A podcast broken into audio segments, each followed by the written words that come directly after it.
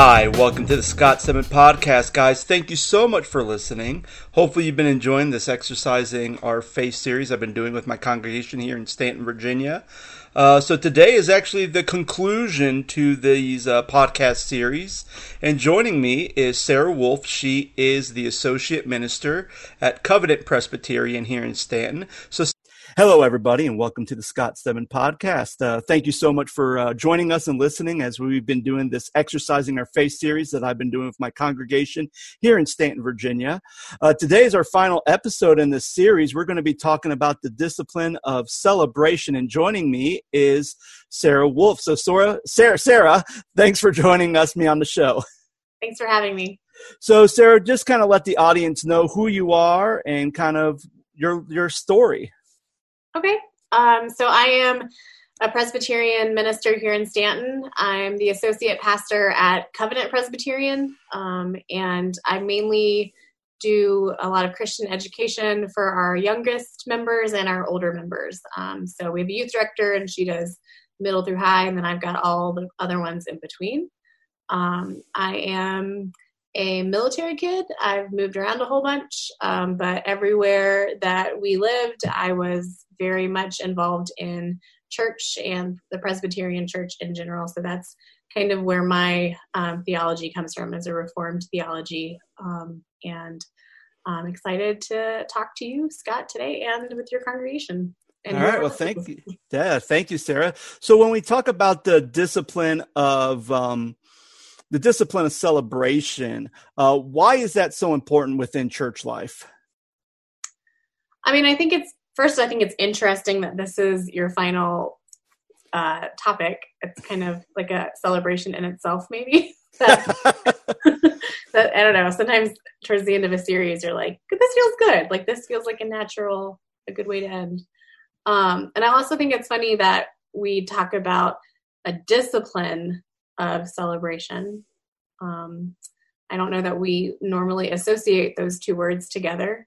To me, discipline means either I've done something wrong or I have to do something. Like there's a an, um, a requirement in discipline. Um, there's like uh, a schedule. There's setting aside to do something. There's a purpose behind it.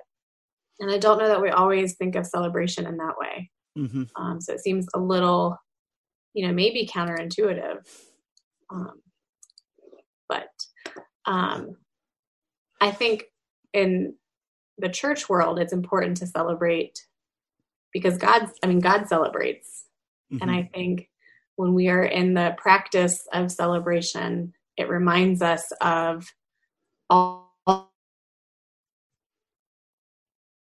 And then it looks forward to all of the things that God will continue to do for us. Um, and so I think it's important for us to remember to celebrate, to make it a discipline, to set time aside to do that. Yeah.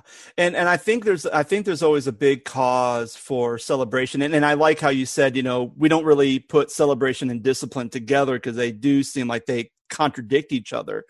But I feel like a lot of times, and I don't know, again, I've, I never grew up in the Presbyterian movement, so I don't know how celebration is practicing within within your guys' camp. But you know, a lot of times it seems like when it comes to celebration, the times where I've really seen big celebration has been usually in like wedding ceremonies or celebration. Um, even at like camp meetings or summer or summer camps when people are giving their lives over to Christ, you know, great celebration. Um, and that's really kind of it. Um, even like when I think about things like baptism, is there a little bit of celebration? yeah, but sometimes it almost seems like after someone gets baptized and they come up, it's like kind of like a, a tennis clap, and then that's that's the extent of the celebration for baptism.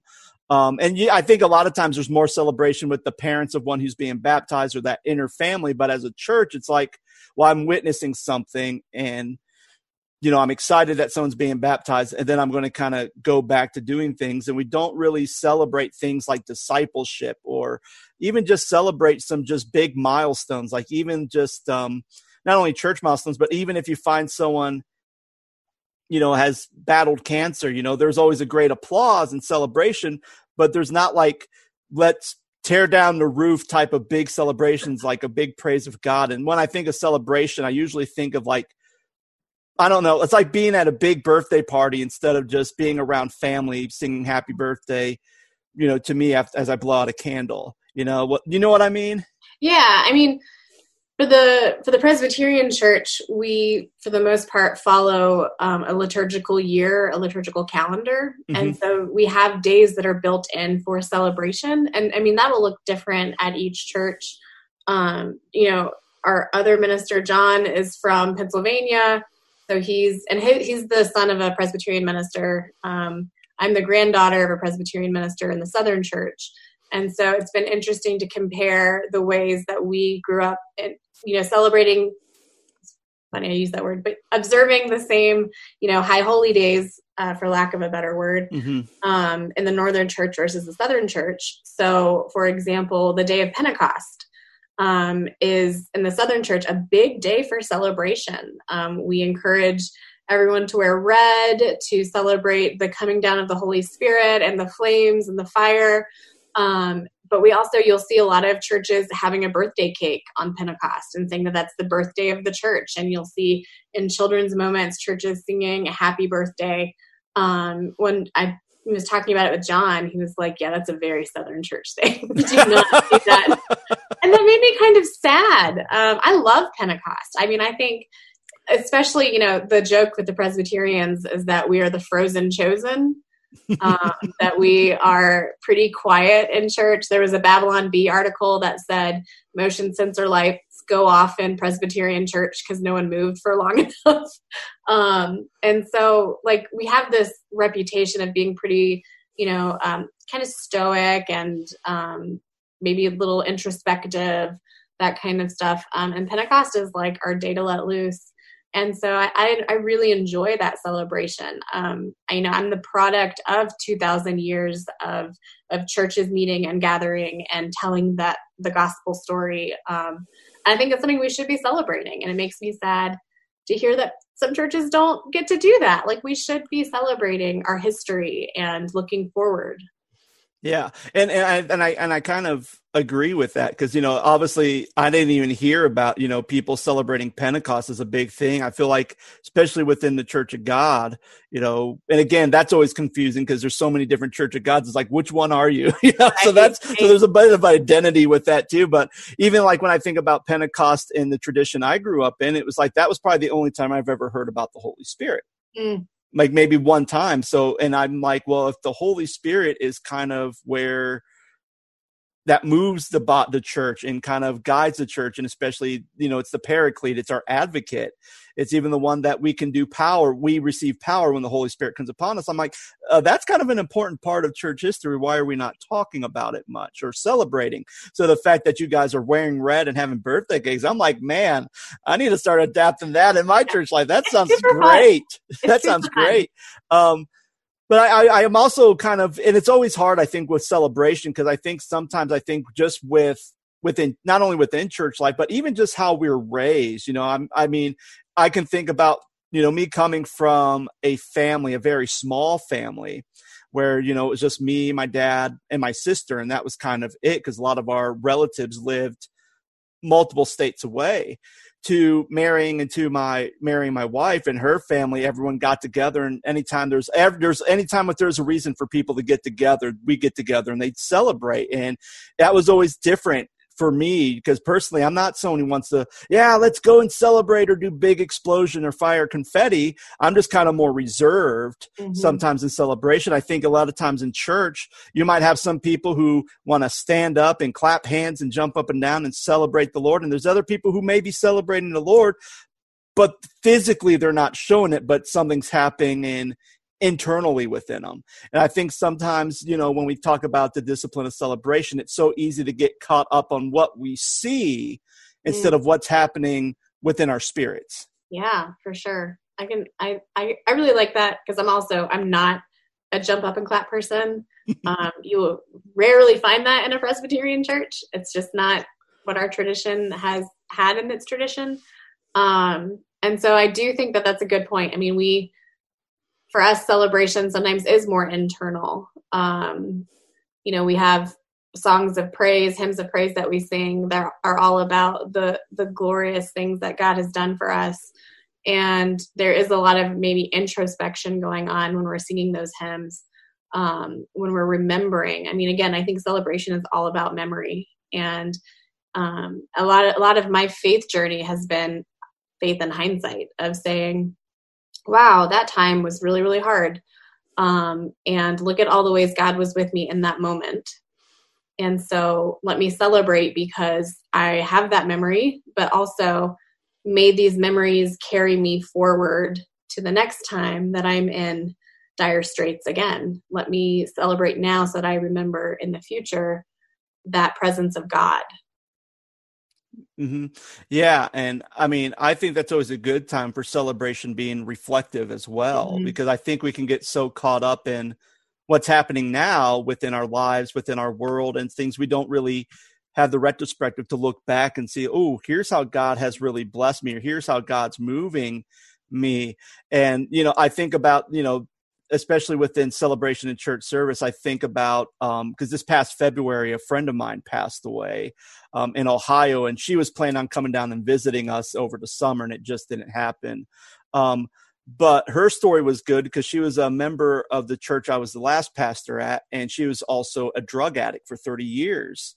And before I moved down here, she got her life clean, turned her life over to the Lord. And probably one of the last things I did with her was I baptized her. Mm. And it was on a Monday, which is outside of church tradition. Yeah.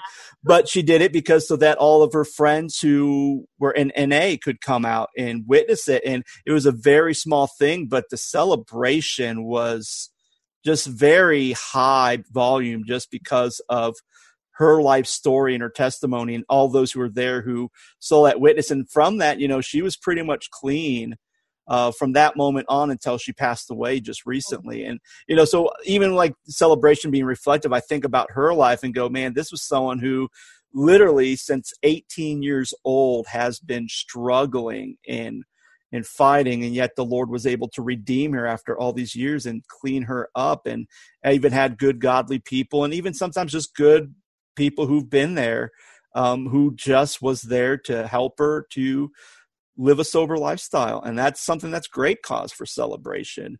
Yeah. um, you know in, even if we remove the religious aspect out of it just the someone finding hope sure. is a great cause for celebration. Yeah. Yeah. I think i think it's interesting to talk about celebration right now and looking at how we have had to change the way we celebrate mm. during this pandemic. Um, looking at you know all of the the graduation parades that that churches and just communities have done the birthday parades. Um, i think in some ways i hope that remembering what where god was with us i think that years from now we'll we'll see where god was with us in the middle of this. And i think part of it is we're we're becoming more connected in a different way. I think we're remembering how important it is to get together, how important it is to be able to worship together and to celebrate and to break bread together. Um, and I think we're learning to celebrate in a different way. And I think that that's, I, I, you know, I grieve that we are not able to be together anymore for for the time being. Mm-hmm. But I'm excited about seeing. I mean, you know, God is doing a new thing in the midst of this, and I think we will celebrate and hopefully hold on to some of those things. Yeah, like and and I and I agree with you. Just the I concept of celebrating, like even a lot of like even like with us, we've opened up our doors, but we're using like our like our gym and we have everything spaced out for people to sit and everyone's required to wear a mask which i guess is kind of hard because how do you sit there with a mask on and i mean i know i have i don't i'm mask free because i'm also 14 feet away from everybody when i speak so we've kind of made certain things. Plus, when you're recording live and you're trying to speak to in person and online, you know, I sound like the adults in a Charlie Brown cartoon when I speak with a mask on. So, you know, there have been some challenges with that. But even, you know, one of the things I think about celebrating is you can kind of try to celebrate as much as you can, or even just celebrate the fact that you know people are healthy within your congregation you know i try to make it i mean i try to make an effort to try to contact everybody in the church, call them at least do a personal contact with them, and even then, you know, just hearing how they're doing, you know, that's a great cause of celebration, or even praying with them on some of the good news that they've got that, you know, they haven't had the time to share with the entire body because they haven't had the opportunity to connect with them. So sometimes, you know, I'm kind of that like middleman to kind of say, "Oh, I've heard this. Now I'm going to have to send an email out to the church say, "Hey, mm-hmm. pray for this," or "Hey, let's celebrate this. This is going on." So there's some great news.